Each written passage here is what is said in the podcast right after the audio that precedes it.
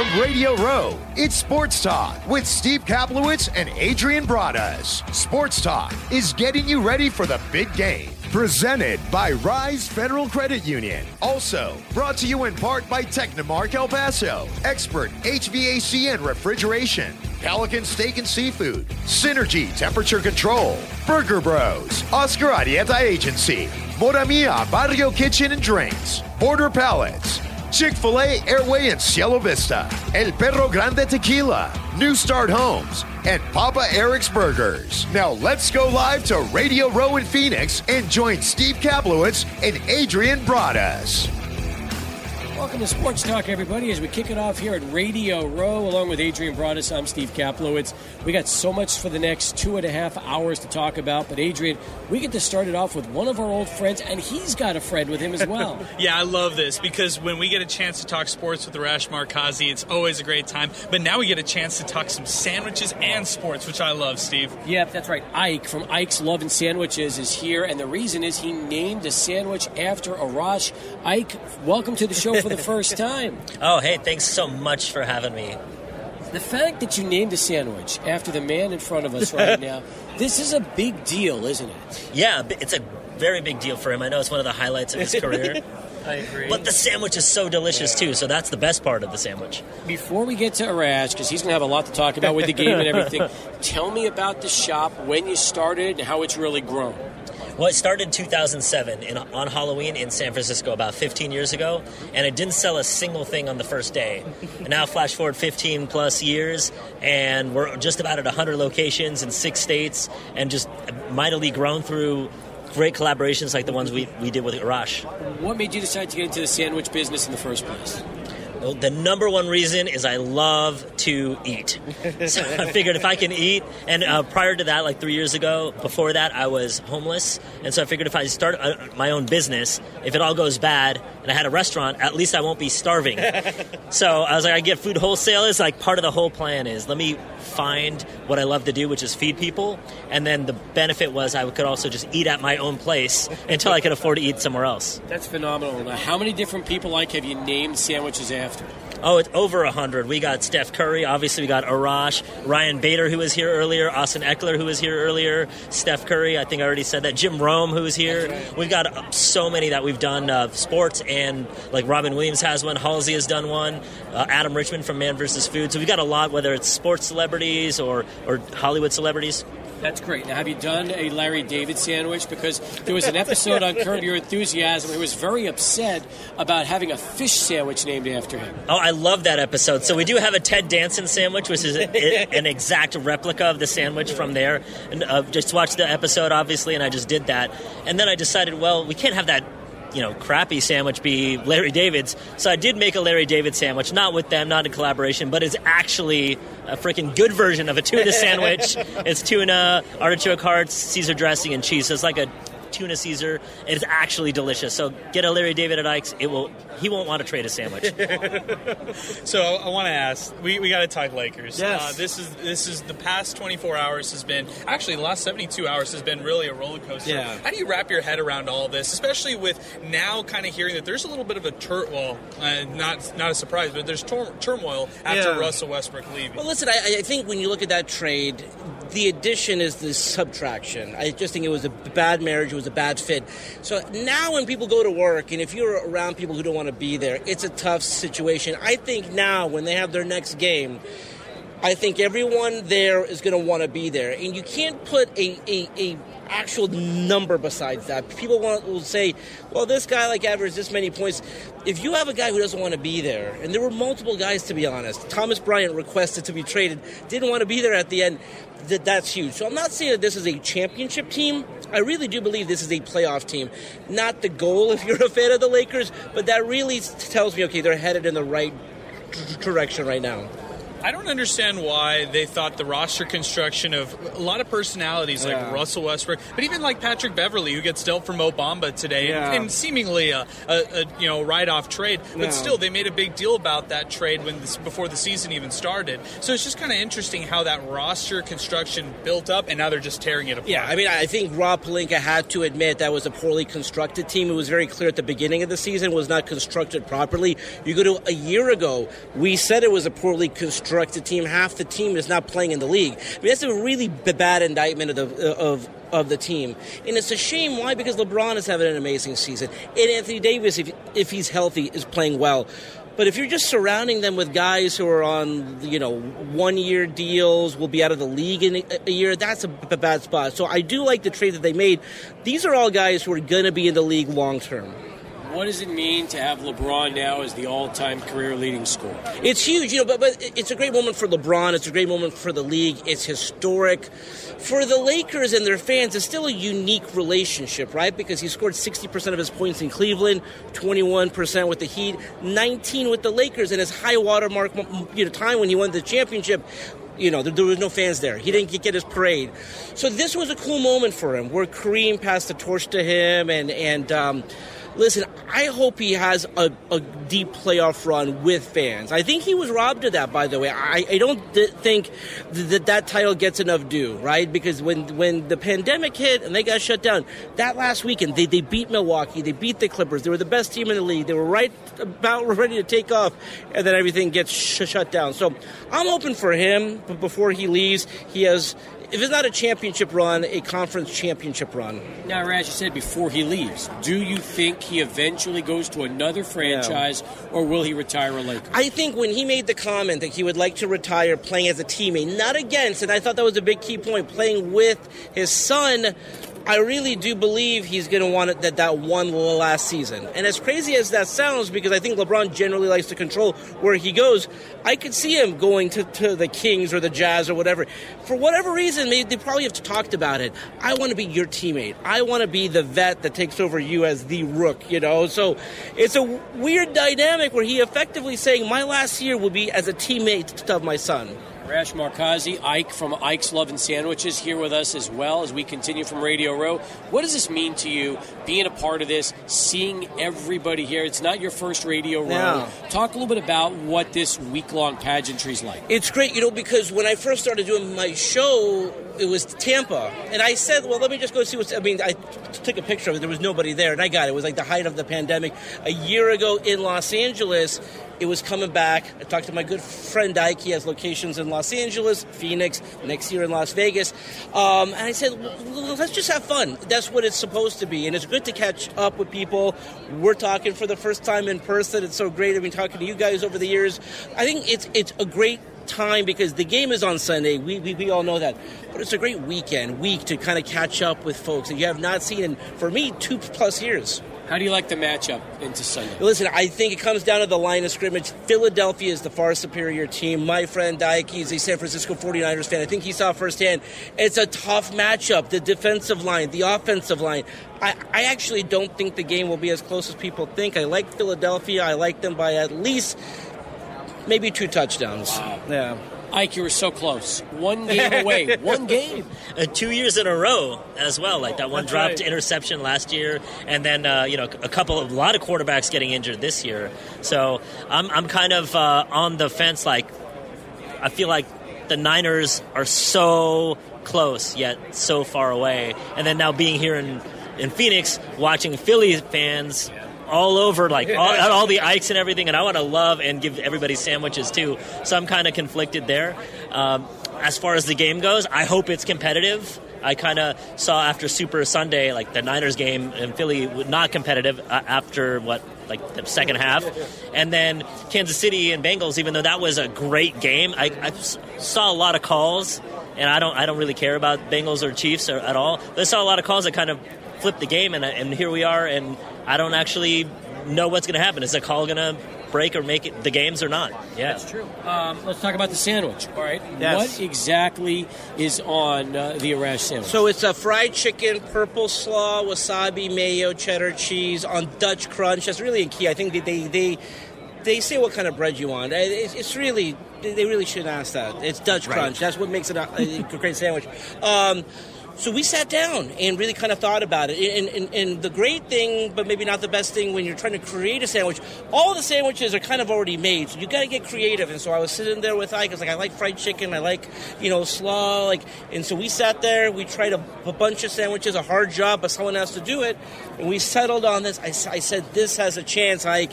And he agreed. And there we go. And it's the number 500 sports related Daytona 500, the Indianapolis 500, things like that. Sounds like a winner. Ike, we got to try this sandwich. This Dutch oh, Crunch. right. What is the Dutch Crunch? So the Dutch Crunch, and I didn't know that people didn't know what it was because I grew up in the Bay Area. I grew up in San Francisco, where it's a staple. But apparently, outside of the Dutch and the Bay Area, it wasn't a thing. And it's basically it's a fancy French bread roll. It's a soft roll with a rice flour, sugar, uh, paste, rice uh, crust on top. It's basically crispy on the outside and a soft French bread on the inside. Adrian, what a way for us to start. Oh, I know. I can't wait. I, uh, I, I got to ask you when it comes to the LA market, you say you have a lot of stores there. It, out of 10 people you talk to, how many of those 10 people are Niner fans? Oh, in LA? Yeah. Well, so okay, now uh, maybe the last couple years, people are, are pretending. Like, my, I have a cousin who grew up in the Bay Area, and then all of a sudden, LA gets a team, two teams, and he's like, "Oh, I'm Chargers and Rams all day." I'm like, "Get out of here! You barely like unless you were there 20 years ago." Like, I feel like that most of the fans have either gravitated towards the Chargers, which you know, hopefully, but usually the Niners because they've been so uh, like they've been so iconic. I, I remember growing up, and I had Joe Montana and Steve Young as the quarterbacks. Like, I didn't know as a kid, like, wow, I was spoiled because now these days, like teams are lucky if they even get one of those guys, let alone back to back. And then even they had Jeff Garcia after that, so it was still some high level quarterback play. But I'd say out of 10 people, like eight of them are actually 49ers fans, yeah. if they're telling the truth, right? True. Yeah, because here's the thing. I think people forget we didn't have a team for 21 years. And I think if you don't have a team, you gravitate towards the team that reminds you of your team. 49ers, they had like a showtime on the field with Joe Montana and Jerry Rice and Steve Young as well. So I got. I mean, there's a lot of younger uh, sports fans in Los Angeles, and people are confused. Like, how are you a Dodgers fan and a San Francisco 49ers fan? We didn't have pro football, folks, and I don't know what to tell you. And then when you're 20 plus years old, it's weird to just not root for the team you've cheered for your entire life. So I totally get that. That's pretty good. When people are looking for you, Arash, how can they find you now? TheSportingTribune.com. We started a new website platform. We're on the air. We have stories. We got journalists in Southern California, Las Vegas, Hawaii. Put that footprint down because that's where these regional sports networks are.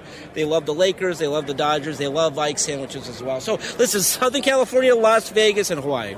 You know, Ike, El Pasoans are going to be wanting this. They're oh, going to hear this, and now they're going they're going to want Ike's to arrive in El Paso. oh, I would love to be in El Paso, and if you hear the reviews and you want to go, we're not too far. Houston, Austin, Phoenix, come. We'll feed you no matter what. But El Paso, hopefully one day, and hopefully one day real soon. Looking forward to it. Gentlemen, thanks so Thank much for being so a part of the show, and uh, look forward to running into you again down the road. Thank you so much. Thank, Thank you. you. You got it. That's a, Arash and Ike. Yes, we are going to eat, and we are going to eat the Arash sandwich. Is it called the Arash or the Arash Markazi? What is the it? Arash Markazi sandwich. And so, listen, the number 500, you just go up there and. You can order it at every location. That's yeah. right. Yeah. Number 500. We'll do that. then we're going to go to Charlie 1. Let's get a traffic update. 600ESPNElPaso.com. Take it. 20 past the hour as we continue. Sports Talk Live from Radio Row, along with Adrian Broadus, Steve Kaplowitz with you right now here in Phoenix, Arizona. Excited about uh, today's show. Excited about our next guest. So they got a brand new podcast out called Win the Weekend. And uh, these are two great names uh, in sports because uh, if you follow uh, football and uh, baseball, you know the names, especially uh, Josh Booty, Coach Noel Mazzone, both with us right now. Gentlemen, welcome aboard. Great to have you on in El Paso. How are you today? Awesome, man. This is always fun. Radio Row. We get to I get Coach here for the first time first ever, time. and he's loving it. He's always been on the other side. You know, he's been coaching big games, but to see this side of it, he loves it, and we're we're having a lot of fun with our podcast. We can't wait to really blow this thing up, and we're having fun. Thanks for having us. You Yeah, bet. Hey, thanks for being here. Tell us about the podcast. Let's start off with that, and let's uh, hear what what, Yeah, what, what I the mean, weekend's we- all about. Obviously, I'm the brains and he's the good looks. That's not it. no, you, you know, he's got the coach's perspective 25 years of coaching, Power Five schools, NFL, offensive coordinator. really one of the first ever guys to to to implement the RPO and all kinds of different things, and has coached some great, great players from Philip You mean, Rivers you to mean Chris Tebow. Collinsworth didn't invent the RPO? No. Okay, No, he, he did not. And, uh, you know, then I've got a little bit of a player's perspective, Sure. du- dual sports, and, and we've got relationships, you know, all over. It's it's good to come to a place like this because you rekindle some of those friendships and, you know, things and being on shows like this all across America. It's, it's pretty awesome. And then we're just going to try to put that into play, you know, with with a coach and player perspective So with all the stories. basically, Josh and I would sit around the bar, have a beer, smoke, and tell stories. And pretty soon, there was all everybody was sitting around. We're telling stories about when he was in, I mean, minor league baseball, That's right. Major League Baseball, NFL.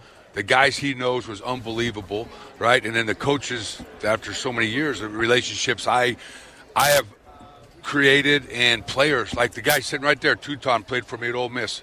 All right, uh, as an offensive lineman. So um, it's been a lot of fun. We're It's- excited. and you've got uh, a lot of El Paso history, Coach, because Yes. you started out in coaching at New Mexico, back in the Played. WAC, and at, in the WAC days. That's right.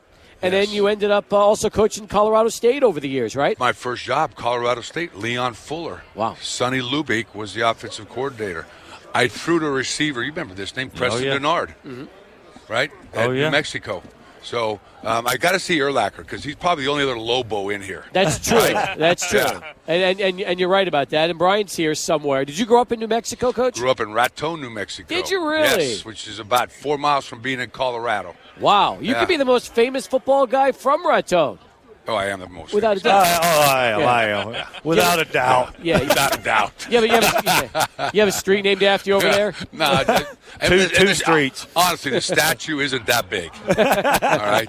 Uh, meanwhile, Josh, uh, I feel like it was just yesterday you were playing pro ball. That's the crazy thing. Time flies. It does. And it wasn't that long ago. You were with the Marlins. You were one of the top prospects in the game. And then you transitioned into football, back to football, because you were one of those rare dual sport athletes who could have chosen both baseball or football right out of high school. Yeah, my dad was a football coach. I enjoyed playing baseball, but I've got two other brothers. I've got three brothers. Two of them also played in the uh, SEC and one at USC. So my, you know, we're a football family, really. Uh, when it got down to it, I did the baseball deal because I got drafted super high in the first round in 1994, and I couldn't.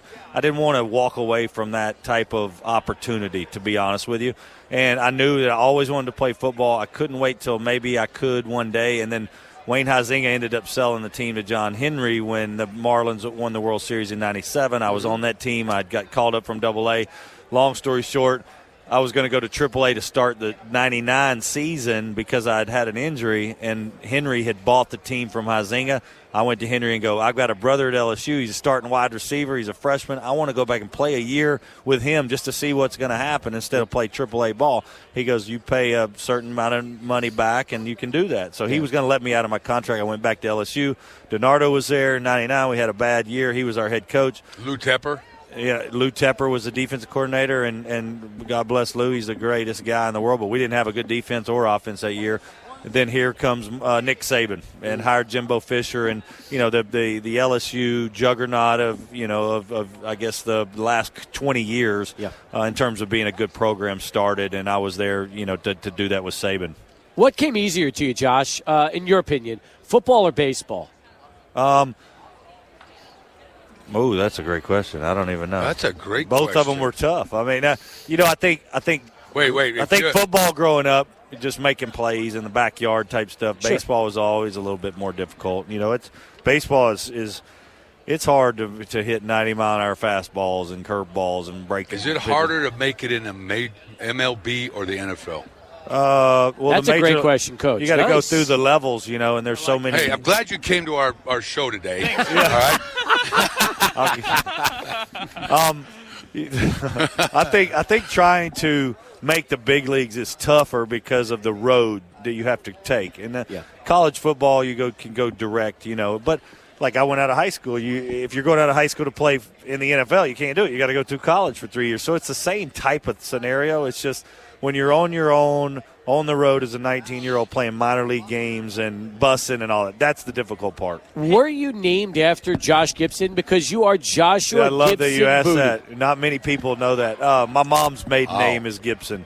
Okay. So it just Homework. happened to be, but but a lot of people on the baseball side had, Would had think asked. that's exactly right. yeah, Because if and I've and I've done some research on him. He was one unbelievable player. unbelievable, Unbelievable. is exactly how you describe it. Coach, I want to ask you specifically about the 2004 team uh, with NC State and what it was like to deal with somebody like Philip Rivers. Uh, how many bad words did you hear him say?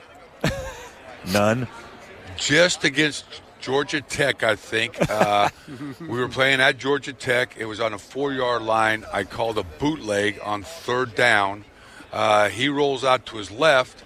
The guy's open. He throws a dime. The guy drops in the back, and he came running off the field saying that was the Yeah. worst play call I've ever had. Right? Wow. Um, but I'm gonna, I'll take give you a quick. Uh, feel- and I only coached him one year, right? Norm Chow had him. Uh, Mike Canales had him? Mike Canales had him, and I was lucky enough to, to show up there and get him for his senior year. Uh, I, I mean, one still my all-time favorite. He is exactly what you seek: ultra competitive, nicest guy. Tiffany to the family, the whole deal. Um, but when I was at Auburn, right, um, I went to recruit because Steve, his dad, is a high school coach in Athens, right. So me and Tommy Tuberville jump in a plane, we fly out. He's got to watch his quarterback, Phil Rivers, in high school. So I go to, I go, over, we're sitting and watch him in the stands. He's playing free safety, he's playing quarterback, and all this. We're watching him. Good athlete, not real fast, a little awkward, you know, all that stuff. We watch him, and and we and Tom Tubbs says, "What do you think?" I says, "Well, I think we need to offer the guy." Uh, so we go in the office, all right, uh, sit down with Steve and Philip, and Tom Tubbs says, "That we'd like to offer you, Coach. We want to offer uh, Philip, uh, but we're going to offer you as a tight end." Again, He probably great evaluation by me, right? All right. He said, "Ah, "I think I'll go play quarterback," and I think it worked out all right for him. Yeah. You think so? Huh? Not What- bad. What's crazy is he full circle. You ended up coaching, Coaching him, him, at the quarterback him. position after he'd already kind Uh, of yeah. Ma- I mean, he's made his name a little bit. yeah, there one at of the be- one of the best all times. Now, Yes. can you imagine, Josh, if you were coming out of high school today with NIL suddenly in play, the kind of dollars that would have been thrown at you? I mean, you Oh, talked man. about baseball, but imagine now football. You'd have had it's, more. It's crazy. It's exactly crazy. right. They- These these colleges and the big colleges, especially, you know, are just offering unreal, you know, deals to these kids. And I don't know if it's good or bad. If you're a player, it's good. You know, you get a chance to make some money and put some money in the bank and help your family. There's a lot of kids that before NIL. You know, couldn't even really go out to eat or McDonald's hardly. You know, they were scraping by. So there's there's a part of it you know that, that I really like, and then there's a part of it that I, I don't like too because it, they're they're creating a lot of maybe dissension in the locker room with some guys making hardly anything and then guys making millions and millions of dollars because Sure. it's just not the it's not the same. But in the minor leagues, when you're 19, those, that stuff's happening like crazy. It's just become college football is like the minor leagues. Don't they have to do something to control that though? At some point. Some point, and you wonder because Yeah. right now it's like the Wild West. Yes. And it's crazy because colleges have been paying players under the table for years. Now it's legal. Now it's it's almost like athletes are wondering, what are you going to give me? How much are you going to pay me? And that's that's not a violation anymore. It's Yeah. it's unbelievable. yeah. That in the portal and mm-hmm. social media, just all that noise for high school athletes right now is a Yeah. lot. And now these conferences are coming together. We're about to see some unreal football with uh, A and M. I mean, with uh, Texas and Oklahoma, and coming into the SEC to participate in that conference, and USC and UCLA, and you know, coach he coached at, at UCLA. But to see this stuff start happening, man, this college game has changed. I know it. Uh, we're here right now with Josh Booty, uh, Coach Mazzone. Again, it's uh, Win the Weekend, the podcast that's up right now.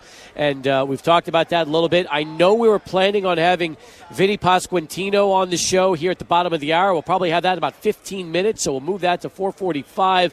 The great young first baseman for the Kansas City Royals, uh, Vinny Pasquantino, who was here at Radio Row, will uh, be with us in about 15 minutes. You guys still, now, Josh, you still follow baseball, or Oh, yeah. is football more of, uh, Oh, you know, your passion? way more of my passion, but I do I do follow it, and um, you know we do a lot together on the football side of thing. We we coached the U.S. Army All American game in Plano this year, which was pretty awesome. Frisco.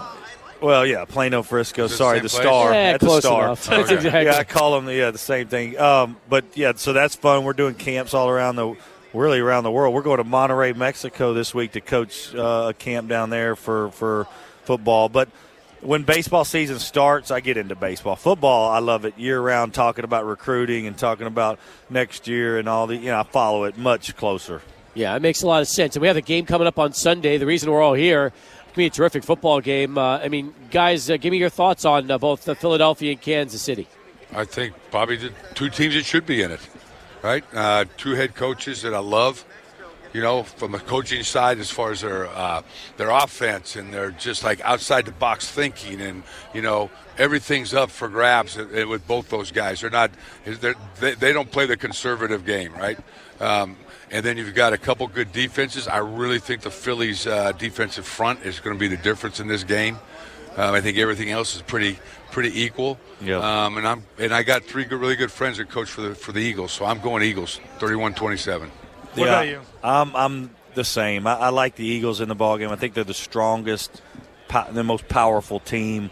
They, you know, the addition of, of Brown at receiver is huge for them, and DeVonta Smith's come on. Jalen Hurts doesn't make mistakes. I think if they can control the, the, you know, the game like they have been, and just you know move the chain, move the chains, hammer them up front. Their offensive line's good too. They talk about the defensive line. That offensive line might be the best in football. It's just is can Mahomes make enough plays? Can Kelce make enough plays? Because those guys are going to have to play out of this world to beat Philadelphia, in my mind. At the same time, they've been there before. Now that's the third time around. First time for Jalen Hurts, and I always wonder how much of that could play into it, especially since, as we've seen often, sometimes Super Bowls start slow and, and they have to pick up from there. So you wonder, uh, you know, will Philly be able to jump all over KC the way they did over teams like San Francisco and the Giants? You yeah. think Nick takes the ball if they win the coin toss? Philly takes the ball if they That's win a great. You know, they they might they might lean on their pass rush. They, they might think, hey, let's get the defense out there and try to rattle Mahomes early. I don't know. What do you all think? You want to start fast if you're the Eagles? I would think if I'm the Eagles, I would say, listen, they everybody thinks talks about the Kansas City Chiefs offense, but they go, hey, we got an offense too. Let's go show them what's up. Yeah, and, and you know, it's almost like a pride. It's a pride thing. They got a high percentage of first uh, opening play uh, drives, drive for scores. For yeah. scores. yeah. That's interesting. Um, you're, you're a quarterback, former quarterback. You coach offense. You work with quarterbacks your whole career. Let's compare these two guys Patrick Mahomes, Jalen Hurts, two really of the best in the game. Mahomes, the number one, he's been the number one for a while, but Hurts has shown over a full season what he can do, and it's pretty special. I mean, I, I think the first thing I think about about with quarterbacks, right? Because there's all kinds of guys out there that can throw it, run, got strong arms, can do everything you want to do. They're working at 7-Eleven because they don't have the measure, immeasurables, right? You, the measurables, the immeasurables are immeasurable, yeah. and I think both these guys have that. Don't even talk about. Yeah, they're both great athletes. They both can create plays with their feet. They can create plays with their arms. Uh, they're smart. They get football. They're ultra competitive. But I think both they that both those teams really look at these guys as this is our guys. Oh, these are time. these are our leaders, right? And uh, that's what I love about both these kids. I think they're both fearless. First of all, I think their players trust. I mean, their coaches trust them, which is a big part of the game.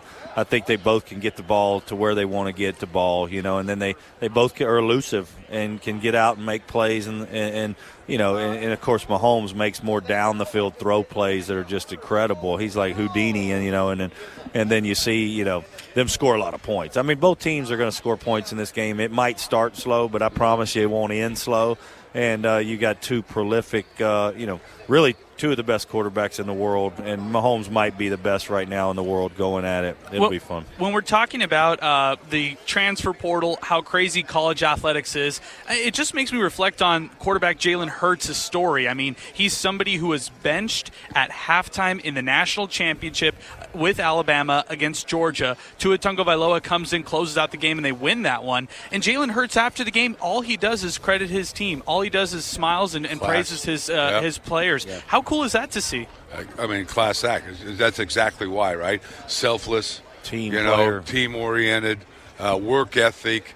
You know, all those all those things that you check the boxes of yep. any great one in any sport in any business, anything, right? Mostly, most guys will check those boxes. I mean, he che- he checked it, checked it, it, it came in that way.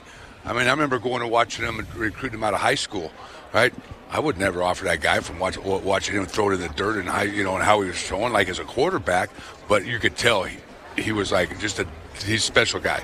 Yeah, he's a he is a special guy. I think leadership capabilities. The team just put he put he can put the team on his back too, and it might not be throwing the ball all over the yard like Mahomes, but he does it in so many different ways, and he's just a he's got a strong backbone, and it showed in that national championship game. And I, I paid close attention uh, to that when that was happening because Saban was my college coach, and I was watching how he handled it, and he handled it so freaking well. I'm like, you know what? A lot of people when they get setbacks, they they you know they they go they they kind of put their face in the dirt and then some guys just bow their neck and go you know what that made me a better player and i think that's what he did he's just like you know what this is going to make me stronger i'm going to come out of this the other end this doesn't affect my long-term goals and he's a team guy. He's just like, I'm glad we won the darn game. I'm happy for Tua. He's he worked hard to get here too, just like I did. One one of these days, it's going to come back, and it, and it did. It's come full circle for him, and he's in the biggest game you know, football game on, on planet Earth Sunday. all, right, all right, so you're at the school. All right, you're sitting near the head coach. They bring the portal transfer list in. You're looking for a quarterback. Okay, number one's name is Patrick Mahomes. Number two names is Jalen Hurts. Both guys want to transfer to your school. Who are you taking? Man, uh, are we talking current skill sets right now? But you're the head coach. I'm, I'm the head coach. going I'm, I'm, I'm going Mahomes. I'm so going Mahomes, Mahomes. does things that just it's nobody else does what he can do. I agree. Nobody else does it. I He's like a it. I like the trigger man too. You know, he just can. He just is unbelievable. Yeah. I'm with He's you. a trigger man. He can get it to him any which way. Win the weekend podcast. How often does it drop? Uh, on Wednesday nights, nine Eastern, uh, once a week. So, yeah, we're we're pumped about it, man. I appreciate you guys asking about it. But Wednesday nights, nine o'clock, you can you can subscribe to us on YouTube, and we're we're pumped about uh, what we got going. Fantastic. so this is, this is a video podcast we're talking about. Oh Very yeah, nice, we got to see Noel's face. I mean, look at Oh, this yeah. guy. Absolutely. And, and do we have guests every week? every week. Yep, yep. Terrific, And we'll be at a different place Man, every we've week had- too. We, we we've do a lot of event stuff. Yeah, and we've had different. Like we had Reed from L.A. Golf. Yeah, We so it's Lance not just from, it's not just Oh, football. okay. It's That's agreed. Yep, and we had Lee. Uh, um, we had Lance Collins from uh, Body Armor, Armor. Core Oh, Water. nice. You Yeah, know, because he gets this. You know, he does some stuff. We got just different guys. All right. Yeah. Well, we'll look forward to it Wednesday nights. You said 9 Eastern, which would be 7 in El Paso. Yes. Win the weekend, dropping on YouTube. We'll look forward Thank to it. you. Thanks, Appreciate guys. you guys being here. Thanks Oh, for thank visiting. Oh man, thanks for having us. Thank you. Appreciate you. You got it. Josh Booty along with uh, Coach Mazzone here as we continue. Vinny Pasquantino will join us next. Sports Talk Live, Radio Row, 600 ESPN El Paso.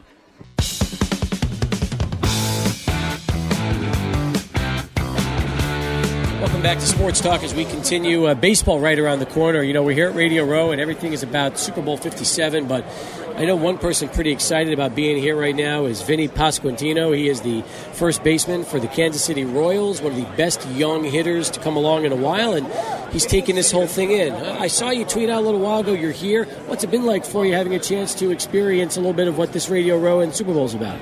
Yeah, it's been really cool. It's uh, just seeing players walk around is really cool, and it's kind of nice because I'm incognito here a little bit. Um, nobody knows who I am, which is awesome. Um, so I'm just kind of watching and seeing, and you know, doing stuff like this, uh, hanging out with hanging out with people. Really, uh, just kind of taking it all in. I went to our facility this morning, our spring training spot, and surprise, and got my workouts in, and then came right over here. So this is really cool.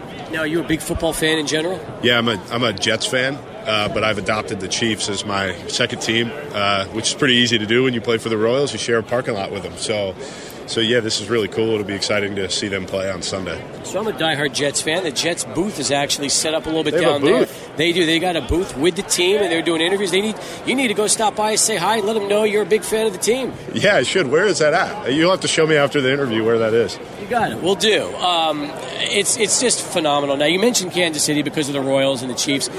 Patrick Mahomes. It's hard not to be a fan of the guy, isn't it? Yeah, he's just incredible. He's a great ambassador for the city, uh, just across kind of the leagues. He's just he's really he's really great for Kansas City, and and everybody is super excited to have him. So anytime he steps on the field, he's you know he's showtime, right? I mean.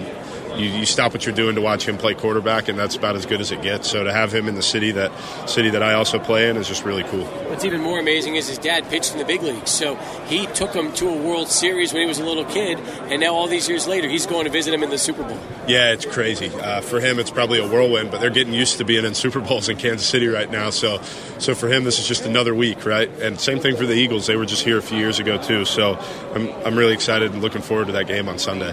Vinny, as a Jets fan, how frustrating has it been to live most of your adult life, seeing a couple of championships with Mark Sanchez years ago, but it's been uh, it's been tough.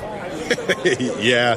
we're really look, we're looking for a quarterback. That's that's what's going on. And, you know, there's rumors, there's smoke everywhere about different quarterbacks. So we'll see what happens. And you know, I just take it day by day with the Jets, and I just you know I just get excited when they win, and I try not to cry when they lose if you had your choice of any quarterback right now on the market to try to be their starting number one next year, who are you taking? Well, I don't know if he counts because he's technically not on the market, but Aaron Rodgers would be great. He already looks good in green, and you know, just a different shade of green, and he'll look great. But I, you know, between him, Derek Carr, Jimmy Garoppolo, I think you're looking at one of those three. Hopefully, being in New York this year. I wonder if Joe Namath would unretire the number. He already 12. did. Yeah, apparently he already did. So he said if Aaron Rodgers comes, he wants him to wear 12, which would be really special. I. I think that's a really cool thing, uh, having a retired number like that, and having the guy who wore the number kind of have a little bit of say there of being like, hey, you wear you wear 12. Uh, that would be really cool. Vinny Pasquantino of the Royals with us here on Sports Talk. As far as the game goes on Sunday, two great teams, evenly matched, both number one seeds. How do you see it going? I just think it's going to be a battle. Now, since uh, since I do have some allegiances with the Chiefs, I'm not going to make a pick for the game just because I have to pick the Chiefs if I were to pick. So I just, you know, we're just hoping for a really good game. That's it. Maybe uh, for me, you know, as a casual football fan, let's see some points. That'd be fantastic. Let's have some points scored. There you go. Yeah, now, do you have a ticket to the game in Phoenix? No, I my I actually live in right near the stadium, but uh, but no, I don't have a game. I'm going to watch it on TV. Sometimes I, I like watching on TV more. You know what's going on a little bit more, so I'll be excited to watch. Now, as far as your rookie season went, I would say some people think you exceeded expectations, but if people knew you coming up, they kind of figured this is exactly what they would get when you had a chance to uh, arrive in Kansas City. Yeah, I don't really care about expectations or what kind of other people put on me. I just want to go have quality at bats, and that's just kind of how I, how I've always lived and how it's going. I'm I'm going to continue to live that way and just see what happens. Was it a matter of just getting a chance, and once you got that first shot, you knew make that impact, and then keep yourself there and not have to go back down?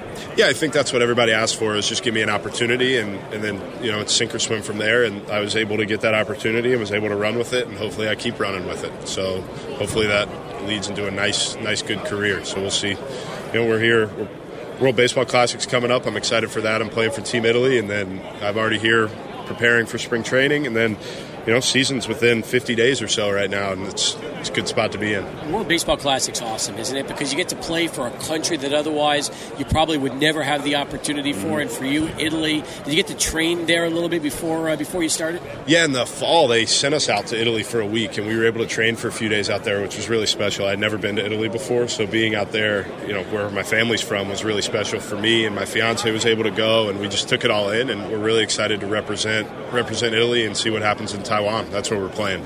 Give me a sneak preview of what to expect from Italy in terms of the players, the roster makeup, and who's going to be on the team. Yeah, so the rosters get announced tonight, so I don't want to spoil anything because they're making a big deal about it on MLB Network, as they should. So I'm uh, looking forward to that tonight, and you'll have more information then.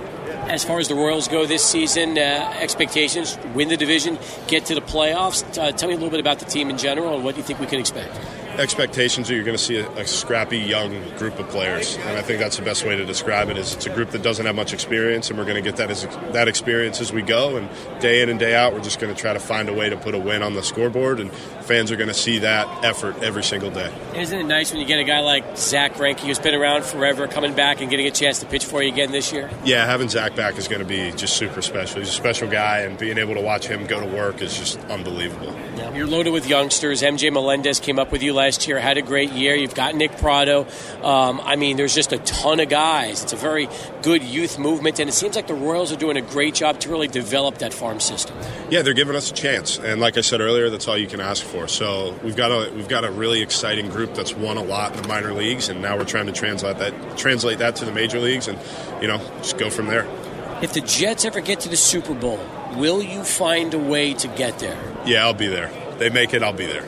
Great to talk to you. Thanks so much. Yeah, thank you for having me on. Vinny Pasquantino, folks, as we continue on Sports Talk. Take a break, come back from Radio Row with more in a moment. 600 ESPN El Paso.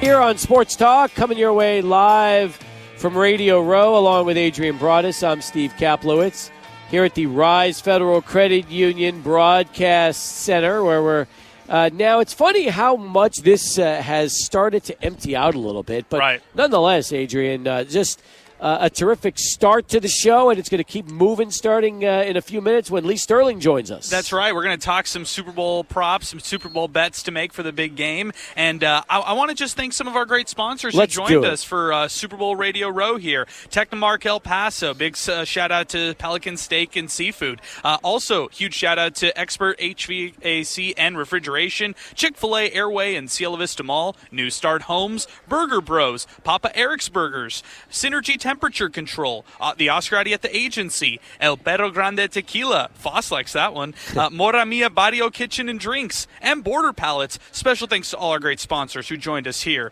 for Super Bowl 57. They have been the reason we're here. It's because of all of them, and I appreciate that. Not to mention uh, uh, Mike Rivera, who's done a, such a great job with us the last couple of days. We've had a lot of great help on this show, haven't we? Yeah, I mean, big shout out to Mike Rivera, big shout out to Daniel Pedrosa, big shout out to Sal Montes, Angel Munoz, UTEP Zay. Uh, by the way, people are asking us, Steve, we got Radio Row going on tonight. We've got all the, the NFL honors uh, later tonight.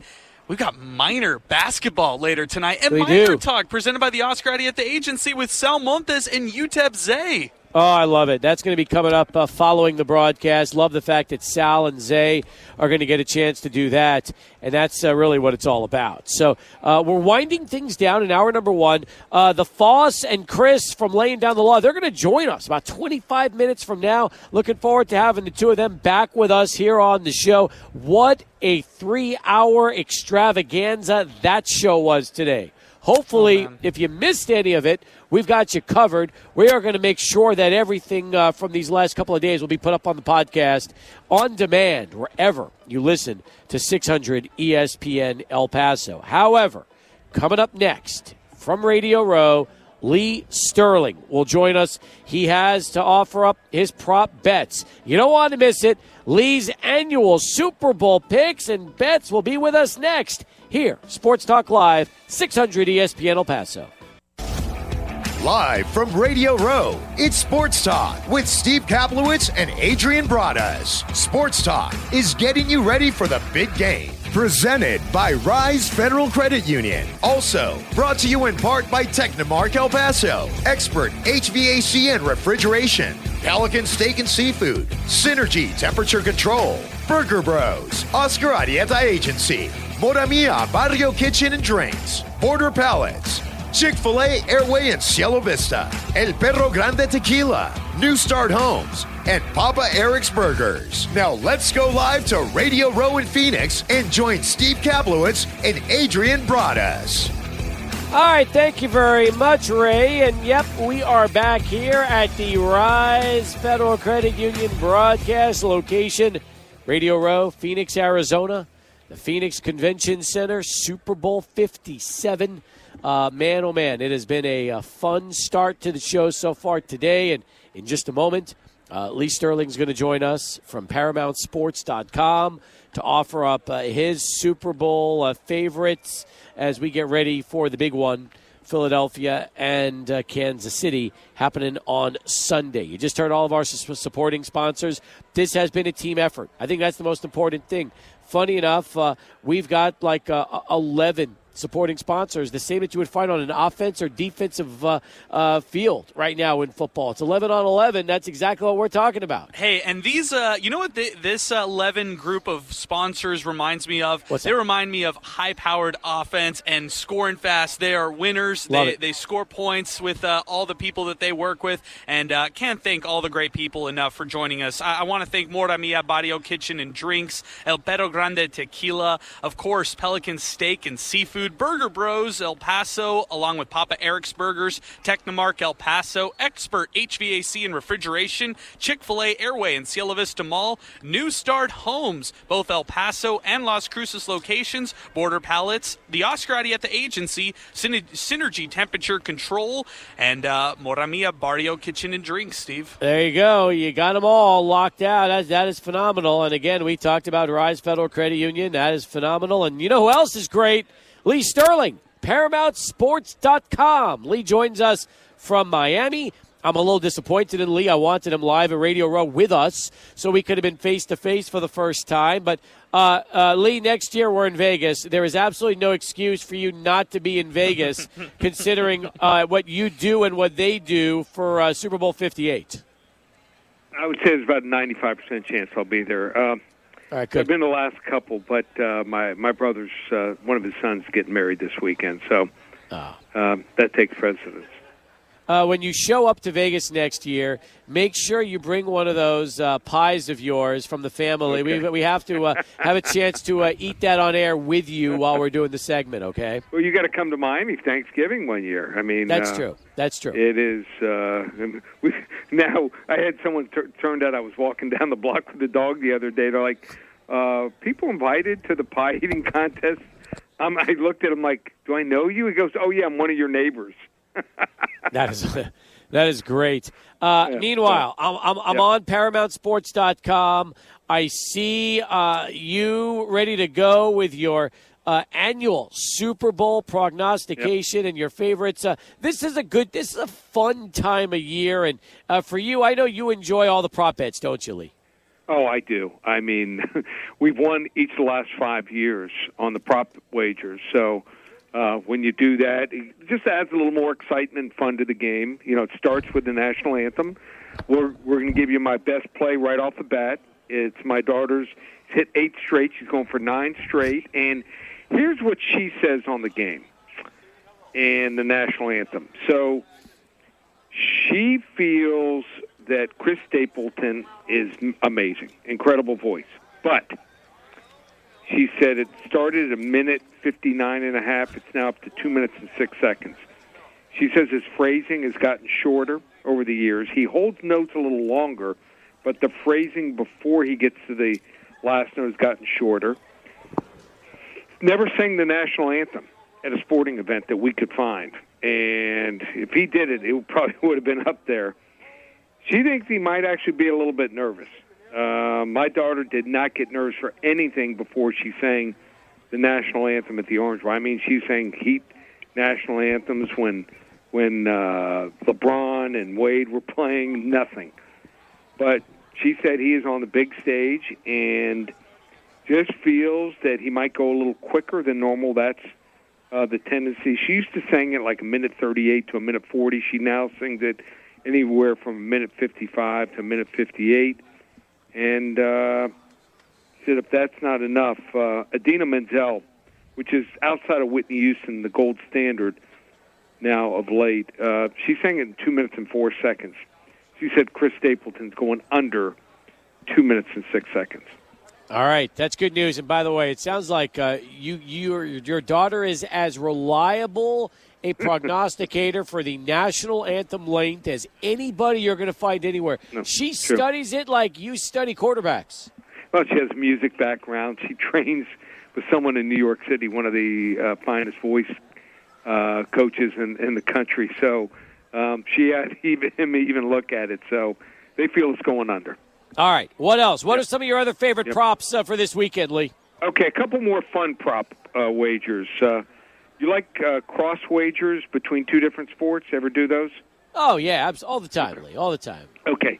Tor- Toronto guard Fred VanVleet. Points and assists scored in the game on Sunday versus the number of points scored by the Kansas City Chiefs. Now, VanVleet averages 19.7 points per game and six and a half assists. Adds up to about a little over 27, the number there. Here's the kicker. Playing at home against the Detroit Pistons. Detroit Pistons defense is horrendous. In January, they gave up 120 plus points seven times, and since that time, 135 points three times, including one game where they gave up 150. We're going to go with Fred VanVleet here for the Toronto Raptors here. Points and assists more than Kansas City Chiefs points scored in the game. Also, how about Gatorade? You drink Gatorade, guys? Um, yeah. I mean, like uh, everybody drinks Gatorade these days. Okay. Lee. You know, What- we got to what's- what's replenish your our favorite fluids. Um, okay. I have always been. Uh, I, I love orange. That's my favorite. But that new clear Gatorade, I dig Mm-hmm. that. I dig the clear Gatorade. Tom what about Brady you? Gatorade. Yeah. huh? What, what about you? Lee? I, Lee, I'm going to go with the red Gatorade, and, and I, know, I like where you're going with this. Red Yeah, seems like it's Chiefs, easy. A lot of people think the Chiefs and, and red Gatorade. So here's here's what's going on with that. Now the last four years, three of the last four years, blue Gatorade has won, has been poured on the head coach after they won. Uh, the most popular flavor in the United States is Cool Blue. Believe it or not, now. Fruit Punch second, Lemon Lime third, Glacier Freeze, which is also a blue color, four, orange, grape, and then the that white one, the one you were talking about. I think it's cherry something.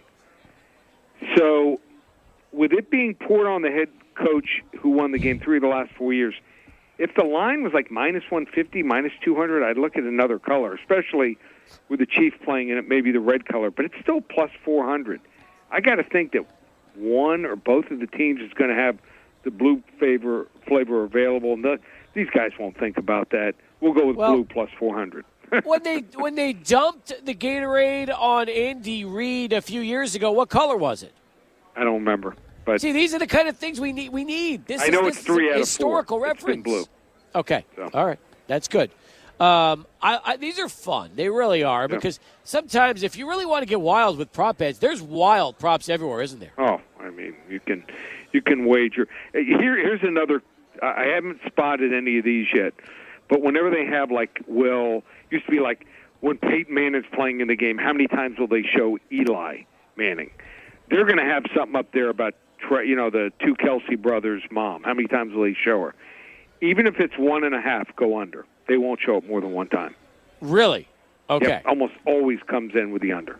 that's good. That's that's good reference point, Adrian. Yeah. Uh, Lee, wha- Lee, there are a lot of people who solely bet football. The fort- the fortunate part for them is there are two leagues that are coming back this spring: the XFL and the USFL.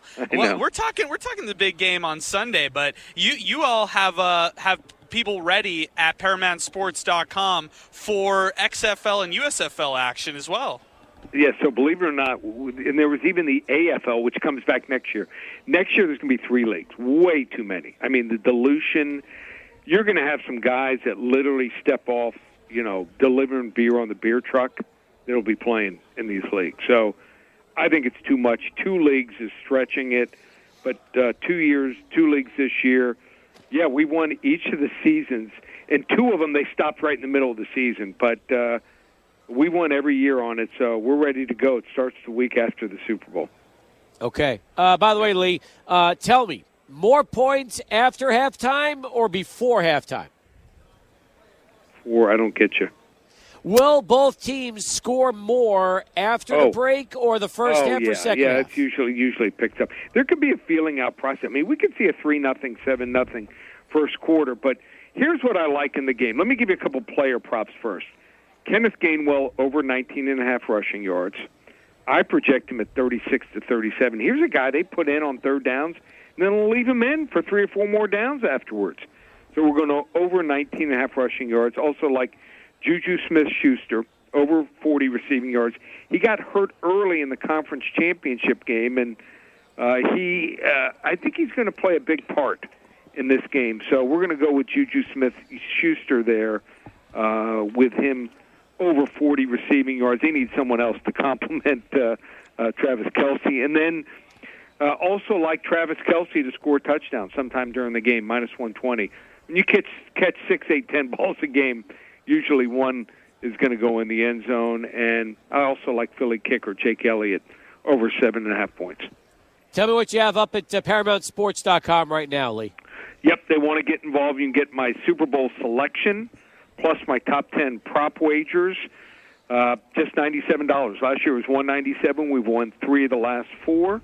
Looking for a fourth winner in five years. We've also won each of the last five years. Uh, had a winning record on our uh, prop wagers. Top ten prop wagers had a winning record. So anyone wants to get involved, ParamountSports.com. We also do UFC. There's UFC pay-per-view on Saturday night, and uh, feel real strongly we're going to have another winner there. Seven selections. uh, just forty-seven dollars there, and then also uh, basketball. We won nine straight days there. Hockey, twelve of the last fifteen. Both those sports through the finals in mid-June, just three hundred ninety-seven dollars. We are on a roll. Love to have you join us. ParamountSports.com.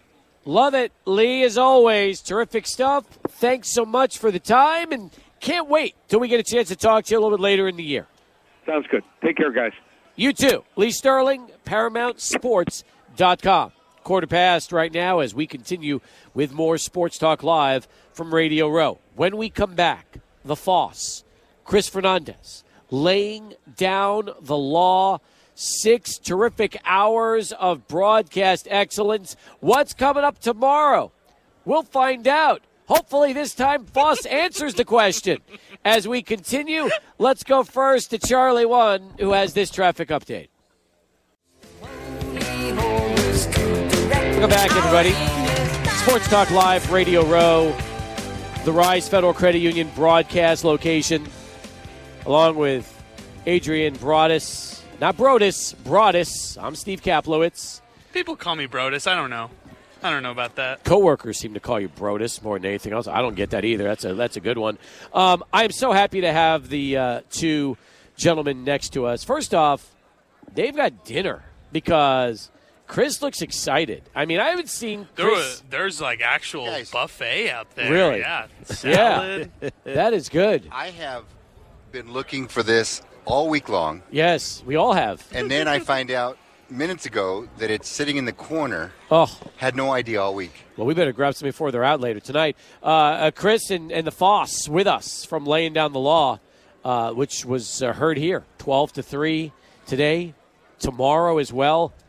Concluding three great days of being on Radio Row, gentlemen. Welcome back, and uh, I'll, I'll ask you. I mean, you've done this now, uh, Foss. You've almost had ten of these. This is your ninth. Chris, this is what your third, your second, two. number, Number two. two for me. Uh, what's it been like though having the opportunity to uh, to, to to broadcast back home? I- I'm asking this question because I know that I'll get this from Foss in some capacity, so I'd rather just set him up for this answer than have him volunteer it uh, later I'll and, you- and, and do something like that. Cappy, I'm going to go first because there's not enough time in the segment if we let if we let uh, Foss go first. That's a good point. So uh, I want to say that it's been it's been absolutely great. I mean, I'm getting feedback from family members and friends. Great. that they're hearing us on, on the air, and, and, and it's just it's just great to be able to broadcast back in our hometown of El Paso, um, and and just contributing to the show and contributing to the station. It's, it's been a blast. That is phenomenal. And by the way, the guests have been terrific. I'll tell you what, you know, A-list guests from start to finish, and it seems like um, you guys are really enjoying yourselves, having a chance to talk to um, different people. I mean, not just sports people. You had on a doctor Yes. who was a former college football player from eh, grew up in Texas, Dallas Carter. and he's now doing sinus headaches um, and, and things related to the sinus Sinus migraine. migraines. Yes. And already had a call from somebody listening to that spot in El Paso with you guys earlier today, which I think is really, really cool. But you tell me, Foss, what's it been like for you this time around? Well, it's been real special because of you and Adrian, and um, to be able to be on 600 ESPN in El Paso, you know, wherever I've been, Jersey at Princeton, you know, championship games with Nebraska, out in LA with Dean Cain, and doing things like that with Superman on on the sets and different things like that. Um, everybody knows that Flex it's on 'em. the- Come on. It's nine. Superman It's on nine. It's, it's nine one five, baby. It's it's El Paso, Texas. You know, and and I'm the person I am because of those 40, 50 square miles and growing of of our city. And the impact it's had growing up on me in pre- preschool from the west side over at Castillo de Niños is where I got to start. It's closed now to the Peppermint Stick on the east side and, and, and beyond. And so that's that's my home. Um, uh, it's my hometown, and and that's you know if I can't do anything else, I can always go back there and eat Chico's tacos till There you go. know they call me home and know that uh, life is good uh, wherever I've been. But it's it's best where uh, I, I got to formulate uh, the perspectives and uh, fly. So to be able to come back and do that with y'all, it's um it's honor. It's it's more honor and uh, respect. And you know what? It can be crazy, and, and the listeners can go hog wild on some of the things I say. But Well- the, the the big thing is, I've got a 40 plus year friend who's a co-host now. I've got two outstanding peers and friends uh, from y'all, and we have been able to put our city on the map. Exactly right. And everybody say the same thing that uh, once you're here, you're here. That's the most important thing. So uh, I'm happy if Phoenix is is the first time we get to go. It's it's great. Don't have to go too too far. We drove. We didn't even fly. We I I mean. Houston, Houston Yeah. and Dallas, I guess, would have been closer. No, No, no. This is closer. This Oh, is the you know what? biggest For us. Ah, that's it's right. by Not far. This is by far the closest Yes, city for not us. Not where you're located, but where you're at. Wrong You side of know, not Texas, where you're my from, friend. where you're at. Okay, you're right. That's right. Yeah, That's right. So yeah, yeah. the closer. Yeah.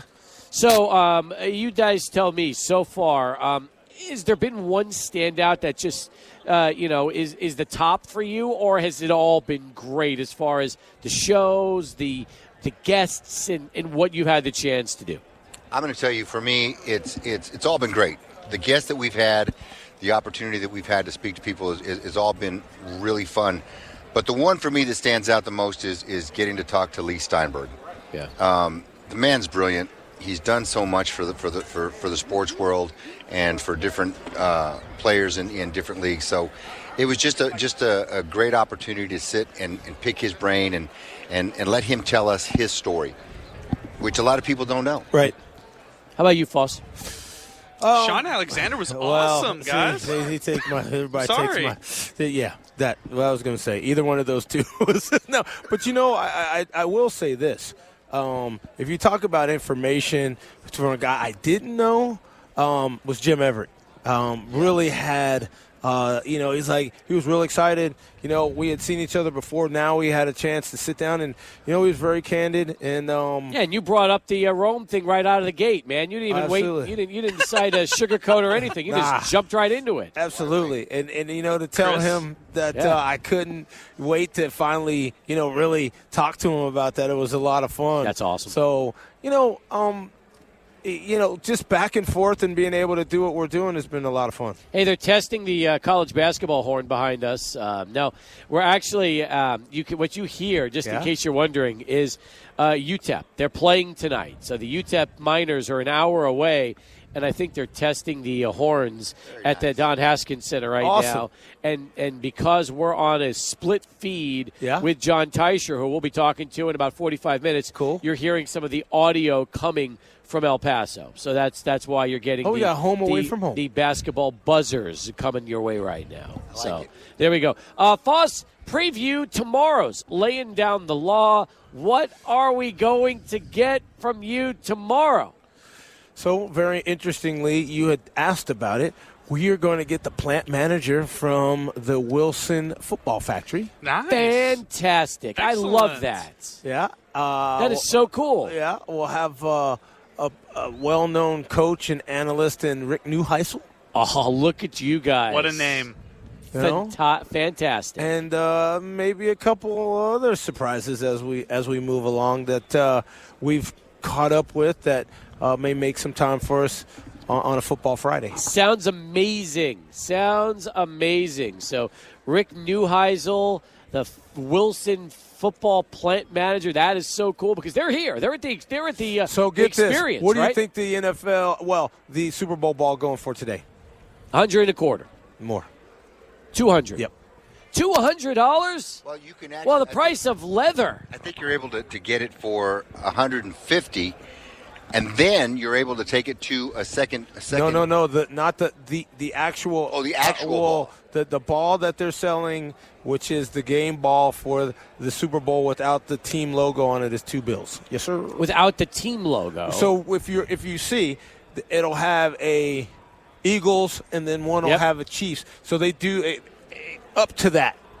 That's two bills with the LV double I. But you can you buy a football with the Eagles or the Chiefs logo? You can't. You can. Oh, you can. You can. Well, no, no, no, not with the no, not the. So uh, you not- can't not get the, their no, game balls. No, not can't the Duke. that. Not No. the Duke. You can, but they have. This- Um, you can get the Duke with the LVII. Right. Just no, No. just no Eagle or, now or is it now is this the same two bills where you watch them make the ball and Yes. then they give it to you so you see it from start to finish and hand Well, they sewn have and all yeah, that? they, yes, but then they box them up and Yeah. yeah, Yeah. because they don't want to have people waiting there when it's you know what I mean. You're also able to take your ball to a separate counter and specialize it. You can autograph you it can auto- yourself. yeah, you can autograph You a can have your panel. team emblem put on it, and, That's and really they, cool. they laser etch it right there. oh, so they front customize it. Yes. You can customize for you, which is really neat to see. Yeah, but you know what's not really neat to see at two bills, man. Oh man, like everything else, the cost of leather has gone up during COVID.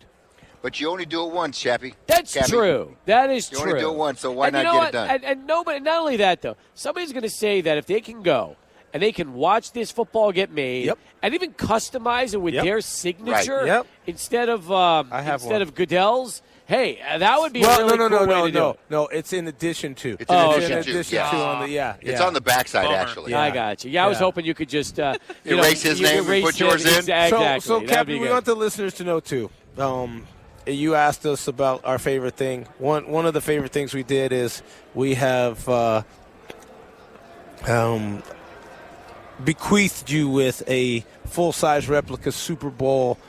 57 helmet autographed by all the folks that we've had these first couple of days and can't uh, thank you enough for being who you are and we want you to know that the east side of town is showing mad love for game from the west side of town Well, we appreciate that. That was a complete surprise. We had no idea that was happening. So, thank you for doing that. Absolutely. I- I'm excited. We're gonna we'll add to it tomorrow. We'll do that. And you and we you got put to it in make the- in the sure. case, and that's yours. Well, we That is also- Stevie thank That's you. right. Kaplowitz's because listen, Well- you have worked tirelessly, and now that you're here, I want you to have some. You know what? People were walking up, going, "Man, that's cool. That's a cool helmet. Oh wow!" And you know what? The store only had We only, what? the only store had one.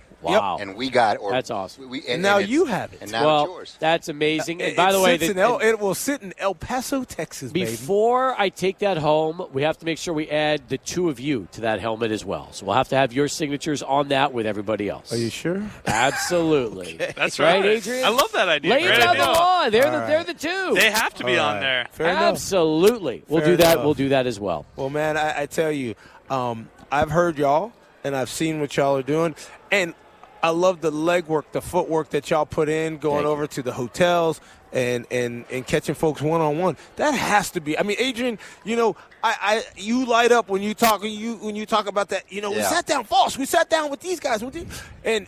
And you you bring it and you have that study that goes along with it. You're not one of these random guys that says, "Oh, I know that that's a cool outside linebacker," and just start talking.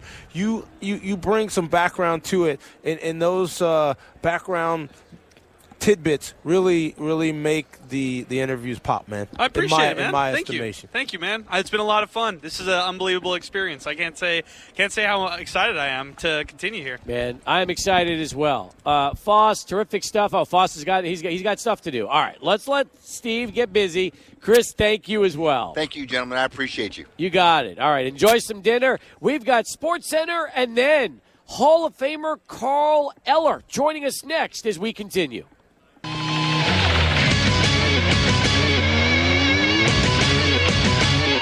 Welcome back to Sports Talk here at Radio Row of Super Bowl 57. Anybody who knows the game of football knows the name Carl Eller, one of the great defensive linemen in the history of the game, part of the Purple People Eaters with the Minnesota Vikings. And he's here with us on behalf of Southern Recipe Small Batch. And uh, it's great to have a Hall of Famer with us. How are you, Carl? I'm doing great, great. It's great to be here, and thank you for having me on. Hey, thanks for being a part of this. You're no uh, rookie when it comes to the Super Bowl. You played in four of them with the Vikings. What's it like to come back and see all of this hoopla as everybody's set up here at Radio Row? Well, you know, it's like it's much more part of the game itself today, but we, as a player, you kind of don't want to get involved with it because it's, uh, it takes away from the game. And certain coaches have different approaches to it. But when I come back, you, it's a big game of the year. You know, you see that, you see how the game is changed, You see how the this whole episode of radio and the way they use technology today and how much is an important. It all makes it better for the fan. So the this is a weekend. This is a whole event that people get ready for. I do myself, and it's a good thing for the players being here. It's just a chance to reconnect with other players as well and reminisce, really, because it's a great, great, great, great event. You know, fun to be here. So, and it's a fraternity. There's Yeah, no doubt about yeah, that. right. And, and plus, this weekend they're going to be announcing the new Hall of Fame class, which is also going to be a lot of fun. Well, there will be, sure. And uh, the new Hall of Fame, you anticipate, you know, who's going to get in and who's not going to get in. And, boy, it's a big, big thrill to know that you're in it. And, uh, of course, the big disappointment you don't make it. But hopefully the guys are here. They'll get their answer. They'll knock on the door, whatever. And it's a big, great thrill. So it all goes together. When you look back on your playing days, starting in the mid 60s and, and going all the way through the late 70s, you saw kind of the evolution of the game of football, especially with the merger of the AFL and the NFL, and how the Super Bowl really was kind of in its infancy, especially uh, early on in your career. It was in its infancy. In fact, I played in four of the first 11, I think, uh, somewhere around there. So we were really part of the uh, evolving uh, of the uh, Super Bowl. And it was it wasn't as big a game because it was new then, and uh, but now it's a big, big, um, you know, game, and everybody looks forward to it. Think we'll ever see another unit like the Purple People Eaters again when it comes to football and, and defensive lines like that? It's hard to say, but the four of us were more than just four players. We were guys that hung out together. We were guys that really took care of each other, you know, sort of looked out for each other. And we're still friends. We always will be friends. Um, I don't know, but that's kind of the nature of the defensive line comes together tight and it just helps them play better, I think. How much do you enjoy watching the game today, considering it's evolved and changed so much over the last, really, you know, from 20, 30, 40 years ago? Mm. I enjoy the game. I, I enjoy the excitement of the game. Really, you got to see the players. You can see the dedication that they have and the amount of work they've really put into being the players who are today. It's still good. You have to prepare. The games are competitive. You know, teams are competitive. Uh, as a defensive lineman, maybe the TV audience doesn't see this, but the defensive lineman has to be aware of every little move, every little change, every time something different. Now, what the things I remember is they had the block back where the guy could be outside of you and come back and block you. That takes a lot off of the uh, defensive end, the man, uh, man on the end of the line. A big, big change, I think, has helped the sport. Hall of Famer Carl Eller with us here on behalf of uh, Southern Recipe Small Batch, which we're going to talk about in just a moment. When you were given the call back in 2004 that you were in the Hall of Fame, going to Canton, wearing that jacket you have on today, what, what did it mean for you? You can't explain what it means. I've tried to think of that uh, uh, an answer for that question. I don't have a, a pat answer for it, but it means a lot. It you can't really explain what it is. Probably, and for sure, the highest honor that I ever received. Uh, but it's part of a fraternity. You you meet other guys that you know what they've done to get there. It's not something that they give away. It's not a popularity contest. You have to earn it. And I feel really good about it that I'm one of those guys that was there. This game on Sunday features two great defenses, uh, especially the Eagles' defense and what we've seen them do. Although Kansas City's defense took care of Joe Burrow and the Bengals uh, just a few weeks ago, as somebody like yourself who did so much on the defensive line, probably can really appreciate these teams with those defenses, right? I can appreciate the defenses, But I can also appreciate the challenge that each team will offensively present to the uh, to the defense, and so they be successful, they're going to get uh, the best offenses there are. So there's really a challenge for each team to and sure they got defenses, but they have to come up with that every week, and so um, it certainly has its challenges. Um, you you got to appreciate that their defense adds a lot to the overall dimension of the game. Who do you give the edge to, Carl? I don't know. Really tough quarterbacks. We have not seen enough of the uh, Philadelphia team, the uh, quarterbacks yet, as much as we've seen of Mahomes. So I think watch out for him, live on the lookout for him. And don't forget, the Pork Rinds Appreciation Day is a big event. It's one of the 14th annual things, and uh, can get a big prize money for that. And also pork rinds, which is a big, big deal. So it's all uh, it's all a big, big deal. I see some of the Hall of Famers going by now. I'm, I'm waving at them. But it's a good feeling to be here. But don't forget the importance of the Pork Rinds Appreciation Day. And you can find out more information at porkrindappreciationday.com. Plus, Southern Recipe does a lot for players like yourself, right? The Gridiron Greats, the Assistance Fund. That's really what it's all about here with Southern Batch and uh, the, the small batch uh, Southern Recipe uh, pork rinds. That's what it's all about. It helps guys like me and many, many others who get the medical take care but not small things which are no small if you don't have the income for like getting to the clinics, getting their checkup getting prescriptions, all that stuff. It's very important for each individual player. Really appreciate the time, Carl. It was great to meet you, and uh, thanks for stopping by and joining us on the show today. My pleasure. Thanks for having me. Thank you. That's Hall of Famer Carl Eller as we continue here on Sports Talk. Come back with more from Radio Row, 600 ESPN El Paso.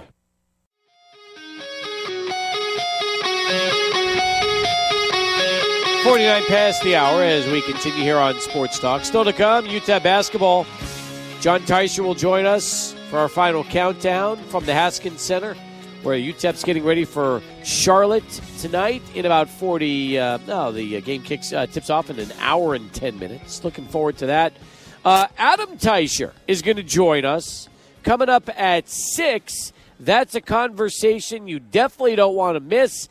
Adam, uh, who uh, we've had on the show, Adrian, for I don't even know how many times over the years. First time we got to have a face to face chat with him. Yeah, this was so great to get a chance to catch up with Adam. He was so gracious with his time uh, after Chiefs media availability, which was so cool because look, he's he's working for ESPN.com. He's he has to file stories quickly after these things happen, and he was nice enough to spend time with us uh, and and talk with us. So we're going from brother to brother, from Teicher to Teicher in our six o'clock hour. I love that. The ultimate Teicher toss, and uh, that'll be happening again in just a few minutes from now. Want to thank all of our sponsors making this possible for us. Mora Mia Barrio Kitchen and Drinks, along with Border Palates, El Perro Grande Tequila, uh, Burger Bros, New Start Homes, Pelicans Steak and Seafood, Technomark El Paso. Chick fil A Airway and Cielo Vista Mall, along with Synergy Temperature Control. The Oscar Arieta Agency, we, we said them earlier, we'll say them again. Expert HVAC and refrigeration, and also Papa Eric's Burgers, making it possible for us to be out here from our Rise Federal Credit Union broadcast location. You know, Adrian, I have probably had, I don't know, eight to ten bottles of water since we've arrived in Phoenix. They they've got them. It's like the endless supply, and all I keep thinking about is clean water of El Paso. Hey, if we would have gotten that set up, we could have saved all these uh, bottles uh, over the last few days. You know what? You're exactly right, Steve. I was a big water bottle guy myself. I was somebody who, uh, you know, kept cases of water bottles all the time at my house. But I wanted to go with someone different so I could avoid having to buy all the cases of water left and right. And when I got a chance to meet with John from Clean Water of El Paso, I was actually worried. I, I wanted to explore more of the treatment side of things. He talked about contaminants in our current water in El Paso like lead, chlorine, iron, etc. And it's kind of scary when you think about all the things that go on in your water. Well, what Clean Water of El Paso does is they actually be, uh, treat your whole uh, water so that you actually reduce the carcinogens and uh, all the chemicals that improve uh, that actually can improve your daily life. That's why I chose Clean Water of El Paso, and you can too. You could take advantage of their free water analysis. Get a quote today. Go online, cleanwaterofelpaso.com, or give them a call, 915 856 0059. That's 915 856 0059. Terrific stuff. Uh, Texas and Oklahoma finally get Man. their wish.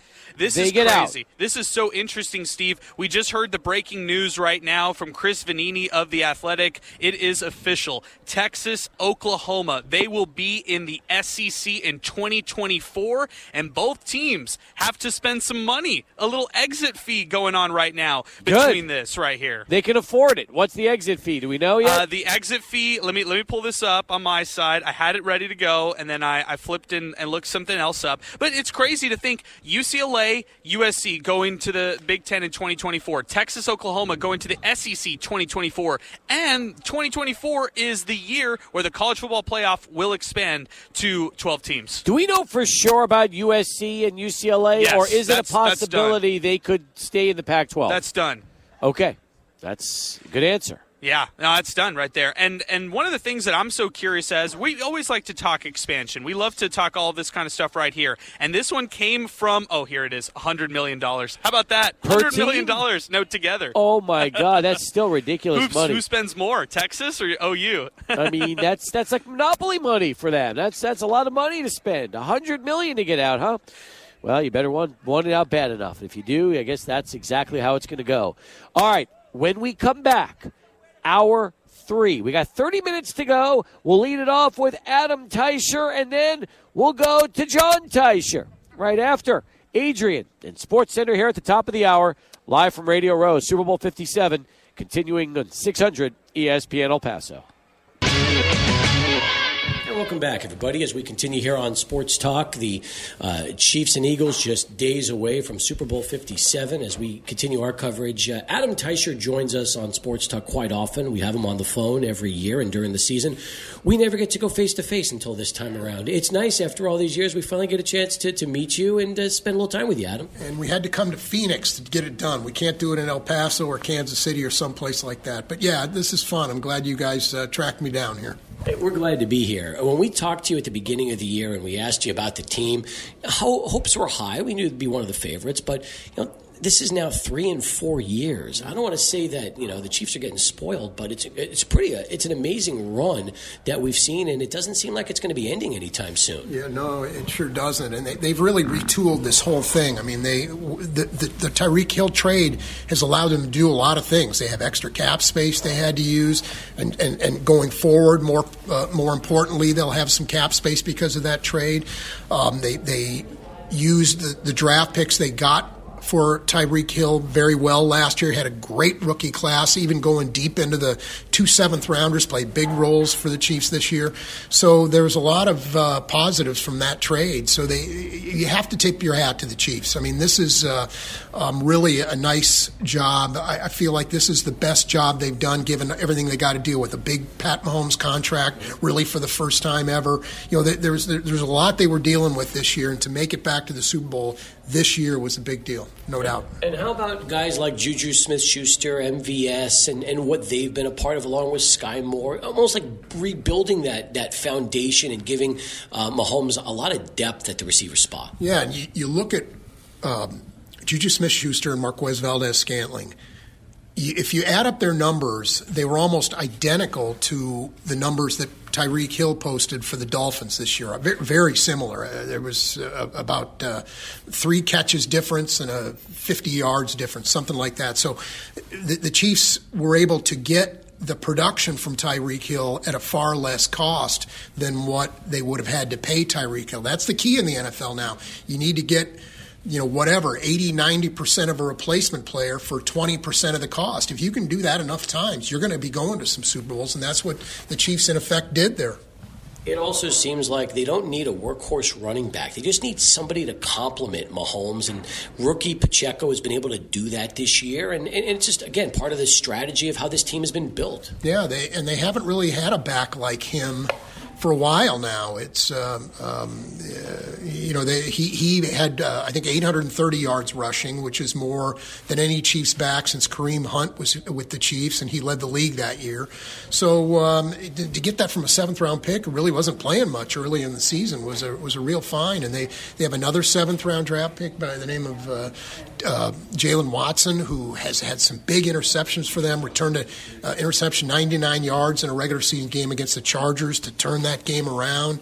Um, had an interception against Jacksonville, had an interception against uh, Cincinnati. So he's really played well. So they've done a really nice job of finding guys in the later rounds, not just to can fill in some holes, but have actually played and played well on the defensive side of things, we talk a lot about uh, in years past how that might be the weakness of Kansas City, but this year I don't think you can make that assessment knowing what kind of pass rush they have, knowing that the secondary has really stepped up, especially with some of the younger guys. How has the defense kind of progressed as the season has moved along? Well, you know, they, they play three, three of their top four corners are rookies and they play a rookie safety a lot. He's their nickel safety. So they uh, they, they have uh, uh, four young guys back there, and, and they've really struggled a little bit. I mean, it was a little up and down, like you expect from young guys early in the year.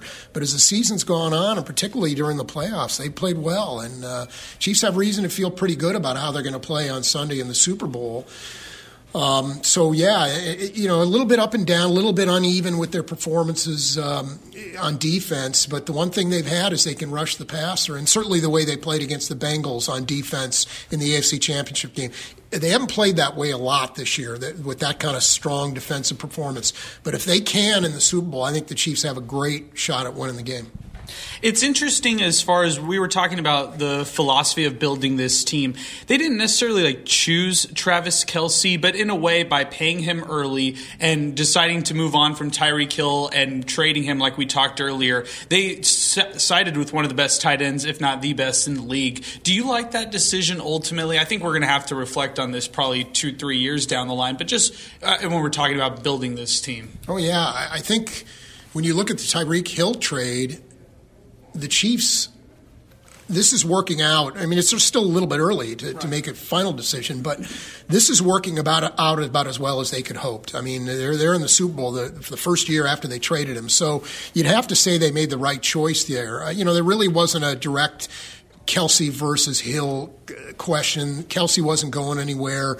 He's sort of the, the hub of everything they do as great as Tyreek Hill is, and he's a premier wide receiver, don't get me wrong, but the Chiefs can find players to do for them what reasonably find players who can be close to what he gave them. But um, Travis Kelce, I'm not sure the Chiefs could reasonably find a player who could give them what he does. So um, there's really never a choice there.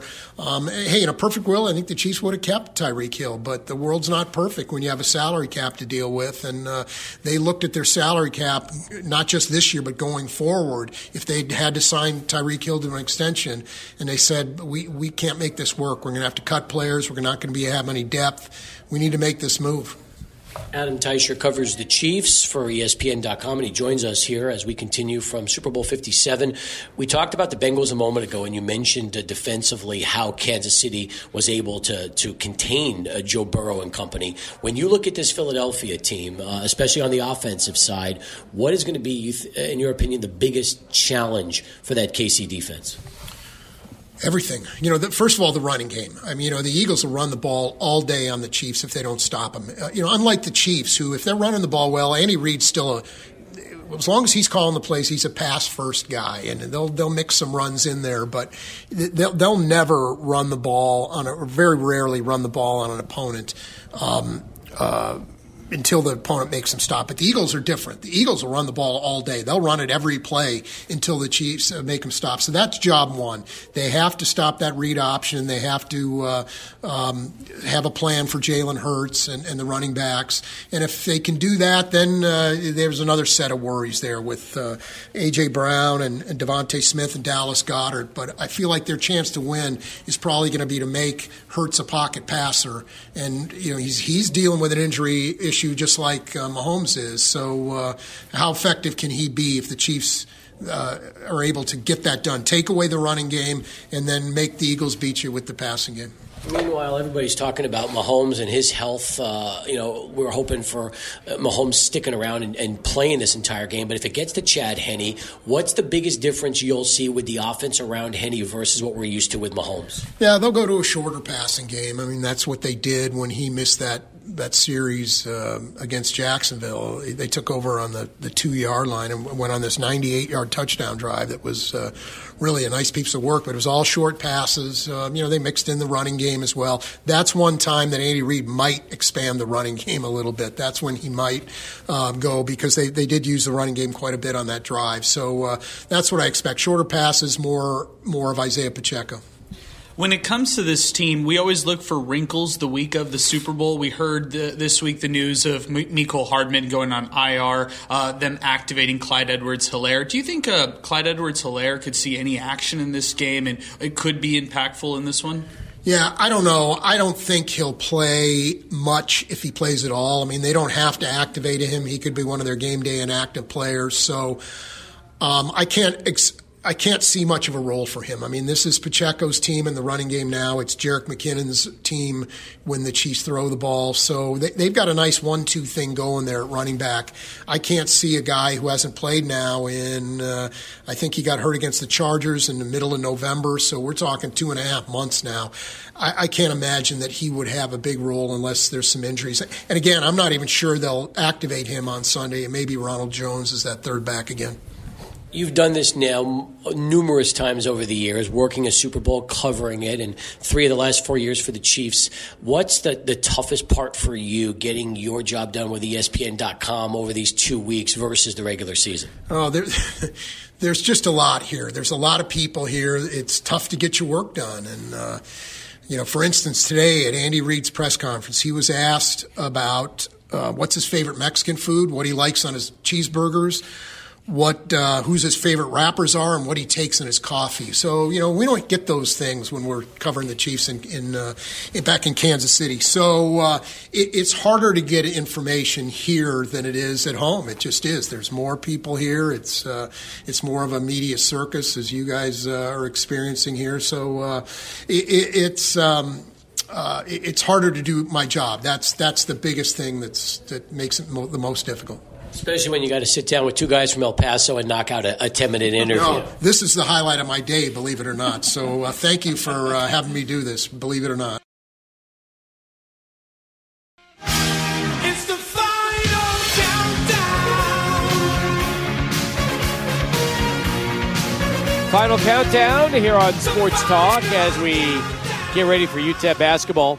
You know, with all the fun we've been doing out here from the uh, Rise Federal Credit Union uh, broadcast location and all of our other sponsors making this possible for us, so many of them Technomark El Paso, Burger Bros, Expert HVAC and Refrigeration, Oscar Arieta Agency, Synergy Temperature Control, and there's a lot more, Adrian. That's right. You're talking about Chick fil A, Airway, and Cielo Vista Mall. Special thanks to El Perro Grande Tequila. Also, special thanks to Moramia Barrio Kitchen and Drinks, Border Palates, Pelican Steak and Seafood, and New Start Homes, El Paso, and Las Cruces. Along with Papa Eric's Burgers, all making this show possible for us. Tons of sponsors, and uh, really, that's been a lot of fun. But hey, with everything we've done out here at Radio Row, we've got a basketball game that's going to be starting in 45 minutes. Yeah, a very important one, Steve. Uh, we're talking about a UTEP basketball team that's coming into this one having lost four in a row. They got to get right tonight, and it, they have a great opportunity to do it against a Charlotte team right now, in which they beat earlier into the season.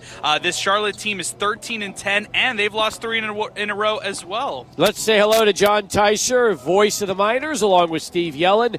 They're courtside Don Haskins Center, getting ready for UTEP and Charlotte.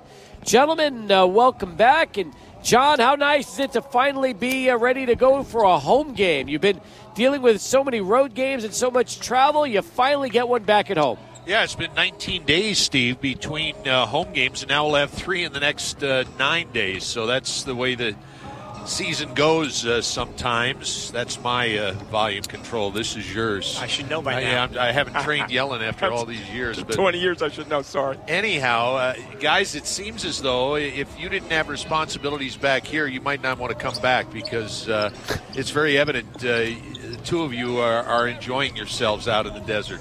Yeah, we're having a good time, that's for sure. Although I'll be honest with you, if we had you and Yellen with us, uh, uh, you, your your eyes would, uh, would would pop out of the back of your head when you start to see all the things coming around here. It's uh, it's definitely a lot of fun. Uh, there's a lot of you know, as you would expect, the NFL they do it the right way. But uh, more than anything, it's also uh, nice to just sit back and, and, and broadcast the show when you're dealing with uh, you know hundred plus other uh, broadcasters around uh, around the country. Well, I must tell you, I've enjoyed everything you've put out uh, in the last uh, couple of days, and uh, excited for what's uh, coming up tomorrow. And uh, uh, I've uh, I've really enjoyed your your time out there. Well, I'll tell you what we're going to enjoy. We're going to enjoy getting a chance to listen to you and Yells in a little bit because we need a little downtime out here in Phoenix, and we're hoping the Miners will bounce back and uh, get themselves back to 500 on the season, guys. Well, we'll see what happens. Uh, you know, Joe Golding, and we'll we'll talk about this a little bit coming up on the uh, pregame show. Has told his kids that uh, their effort remains strong, but there's more to it than that, and he'll expound a little bit more uh, when we get into the. The pregame show, so we'll see what happens tonight. Again, uh, uh, a week uh, where they're playing two opponents with UTSA coming up Saturday in San Antonio that they've already defeated uh, this year. So we'll see. The Miners came from 13 down in Charlotte about three and a half weeks ago to score a nice uh, road victory there. And of I mean, he, he he does have a few wide receivers, but he still has his safety blanket. And well, they've got all week to get ready for UTEP. Uh, they're not playing tonight, so uh, probably a dangerous UTSA team the Miners will see on Saturday.